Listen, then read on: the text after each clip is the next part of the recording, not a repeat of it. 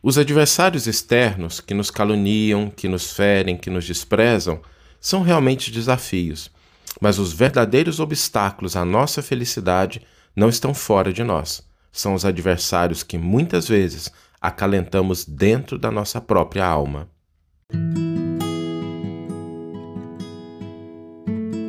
Você está ouvindo o podcast O Evangelho por Emmanuel um podcast dedicado à interpretação e ao estudo da Boa Nova de Jesus através da contribuição do benfeitor Emmanuel.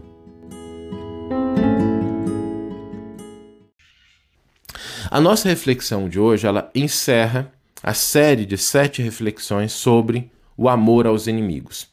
E eu preparei aqui um pequeno resumo para que a gente possa lembrar daquilo que foram os seis primeiros passos, tá?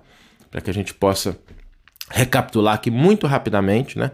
Não substitui a gente ouvir as reflexões anteriores, os episódios que vão estar no podcast, cada um desses passos aqui vão estar lá no podcast do Evangelho por Emmanuel, que o podcast ele é o resumo né, do, da reflexão e está disponível para Spotify, para outras plataformas. A gente está colocando lá até terça-feira, quarta-feira devem estar todos eles publicados.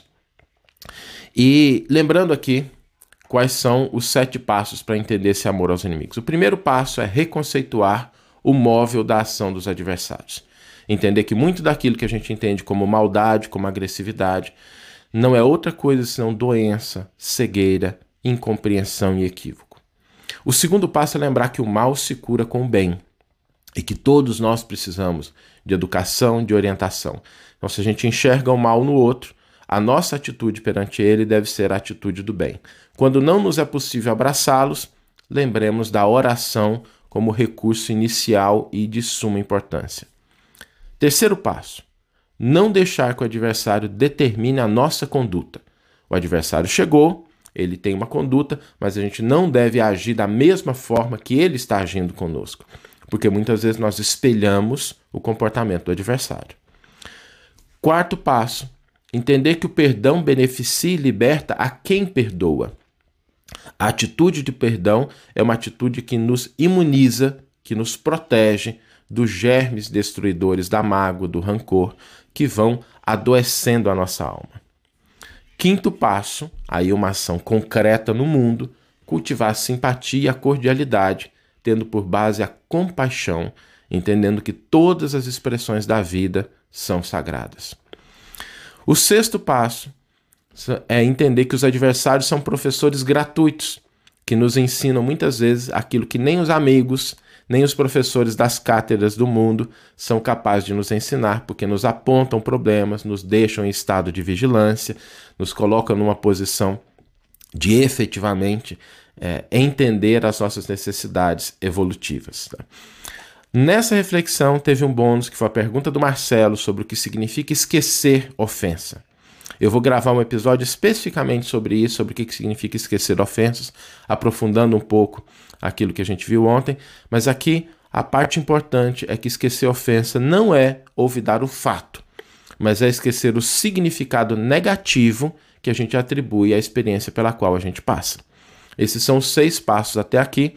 O pessoal do Instagram não está vendo a tela que a gente está projetando, a gente está colocando aqui uma tela com todos esses passos, resumindo isso um arquivo, e eu vou disponibilizar lá no Telegram né, o, esse arquivo com esses sete passos e todas as reflexões que inspiraram esses sete dias, tá? Terminando aqui, eu deixo lá no, no canal do Telegram esse arquivo aqui que tem esses sete passos na primeira folha e depois tem cada uma das reflexões que a gente utilizou para fazer esse nosso programa dessa semana. Quem não sabe como é que acessa o Telegram, é só ir lá na bio do Instagram, clicar lá, vai aparecer umas, as redes do Evangelho por Emmanuel, e aí tem um item lá Telegram. Daqui a pouco você pode já chegar lá e, e baixar esse arquivo com todas as reflexões que a gente fez essa semana, todos os comentários do Emmanuel acerca dessas reflexões, ok? Bom, a nossa reflexão de hoje, então, a, a última delas, é uma reflexão sobre um ponto profundo, que é entendendo que os maiores adversários, os maiores inimigos da nossa felicidade, do nosso crescimento, das nossas conquistas não são aqueles que estão fora no mundo. São aqueles que nós acalentamos dentro da nossa alma. São inimigos que a gente às vezes cultiva, que a gente caminha junto com eles, que a gente prende aos nossos corações, que a gente guarda dentro da nossa alma. Que inimigos são esses?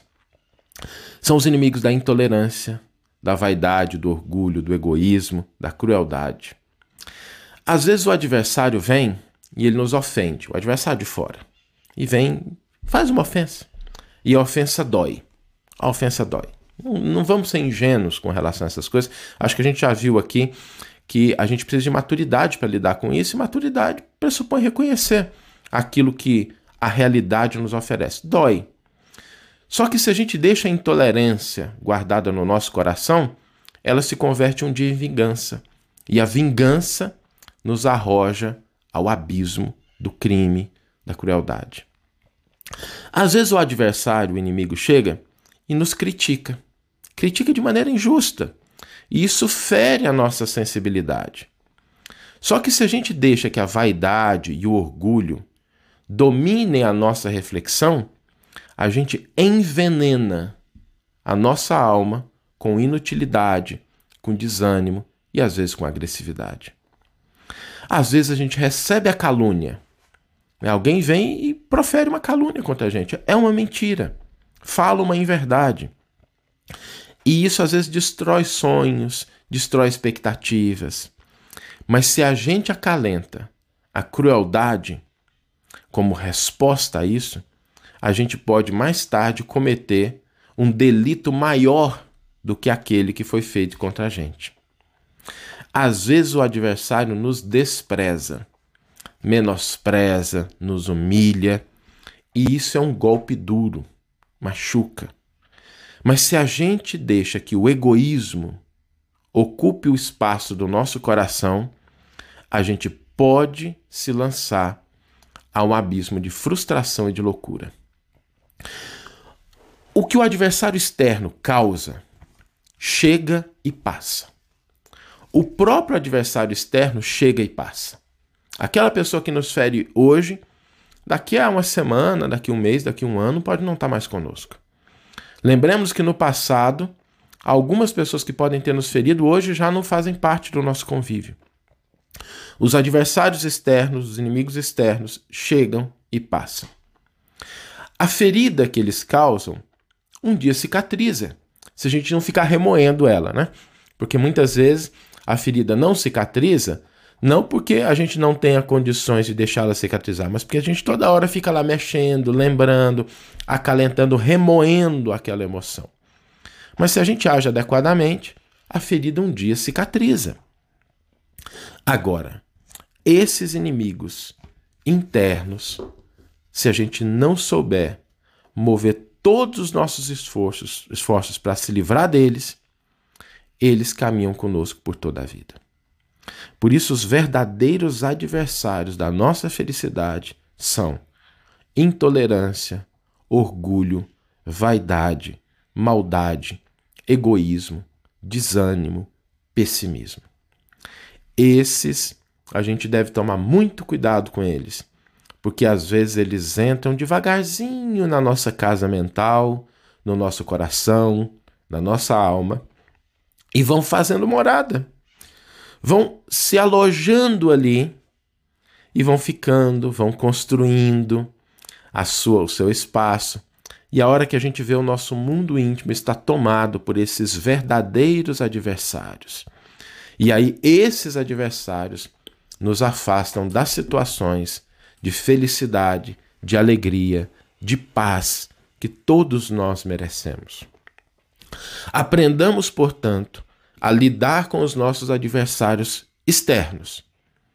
Mas tenhamos muita cautela contra os verdadeiros adversários que a gente às vezes acalenta dentro da nossa própria alma. Vamos ler agora a íntegra do versículo e do comentário, do qual a reflexão de hoje, que encerra esses, essas sete reflexões que nós fizemos acerca do amor aos inimigos. O título do comentário O versículo a gente sempre fala, né? É, é Mateus 5,44, só sobre esse versículo, foi uma semana. Lembrando que essas são sete, né? O Emmanuel comenta 22 vezes esse versículo somente no Evangelho de Mateus. Então tem muita coisa ainda para a gente aprofundar, refinar. Esses aqui foram colocados como um passo a passo, foram ordenados para que fossem não crescendo. Tá? Mas o Emmanuel ainda trabalha um pouco mais essa questão. O comentário do Emmanuel a Mateus 5,44, amai os vossos inimigos, é inimigos que não devemos acalentar.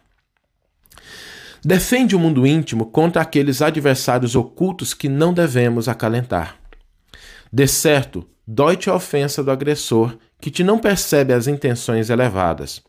Contudo, a intolerância a asilar-se por escorpião venenoso em teu pensamento é o inimigo terrível que te induz às trevas abismais da vingança. Indubitavelmente, a crítica impensada do irmão que te menoscaba os propósitos sadios dilacera-te a sensibilidade, espancando-te a alegria. Entretanto, a vaidade, a enrodilhar-se no teu coração por víbora peçonhenta, é inimigo lamentável que te inclina à inutilidade e ao desânimo. Em verdade, a calúnia do amigo perturbado lança fogo ao santuário de teus ideais, subtraindo-te a confiança. Todavia, a crueldade que se refugia em teu ser por tigre invisível de intemperança e discórdia é o inimigo perigoso que te sugere a adesão ao crime. Efetivamente, o desprezo que te foi lançado em rosto pelo companheiro infeliz é golpe mortal, abrindo-te chagas de aflição nos tecidos sutis da alma. No entanto, o egoísmo a ocultar-se em teu peito por chacal intangível de ignorância e ferocidade é o inimigo temível que te arroja à frustração. Não são os flagelos do mundo exterior os elementos que nos deprimem, mas sim os opositores ocultos, conhecidos pelos mais diversos nomes, quais sejam orgulho e maldade, tristeza e preguiça, desespero e ingratidão, que, te persever que perseveram conosco. Amemos aos inimigos externos que nos desafiam à prática do bem, ao exercício da renúncia, ao trabalho da paciência e à realização da caridade. Mas tenhamos cautela contra os sicários escondidos em nós mesmos que, expressando sentimentos indignos de nosso conhecimento e de nossa evolução, nos escravizam à angústia e nos algemam à dor, enclausurando-nos a vida em miséria e perturbação. Que você tenha um excelente dia, uma excelente tarde ou uma excelente noite e que possamos nos encontrar no próximo episódio. Um grande abraço e até lá.